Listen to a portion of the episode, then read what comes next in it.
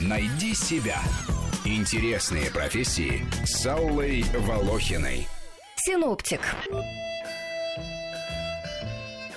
Эта профессия считается одной из самых стрессовых. Как говорят сами синоптики, если работать 4-5 дней подряд на подготовке прогноза погоды, накапливается большая психологическая усталость, ведь специалисту приходится анализировать большой массив информации и при этом постоянно делать выбор, часто очень сложный. А синоптики, которые работают в аэропортах, и вовсе должны анализировать ситуацию мгновенно. Общее название профессии – метеоролог, а дальше идет специализация. Есть климатологи, они занимаются анализом изменений погодных условий в разных уголках земного шара, аэрологи, они изучают развитие атмосферных процессов во всей толще атмосферы, и синоптики, они непосредственно дают прогноз погоды по конкретным географическим пунктам. По-гречески синоптикус означает «обозревающий все вместе». Эта профессия располагается на стыке точных дисциплин, естественно, научных и гуманитарных.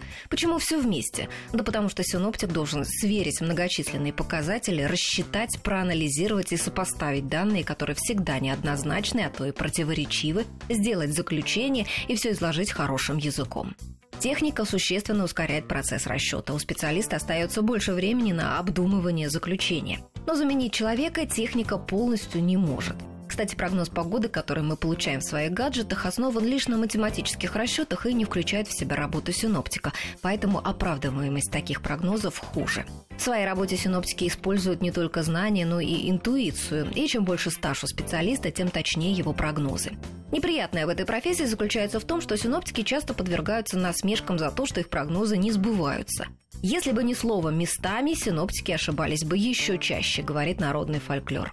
В фильме под названием «Синоптик» главный герой, которого играет Николас Кейдж, популярный ведущий прогноза погоды. Его узнают на улицах и швыряют в него стаканчиком с коктейлем, бигмаком, хот-догами и куриными крыльями, чтобы больше не врал про погоду.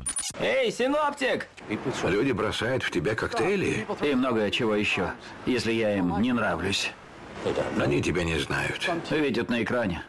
Ты просто рассказываешь о погоде. Точнее, даю прогнозы. Без диплома по метеорологии. Я строю предположения и...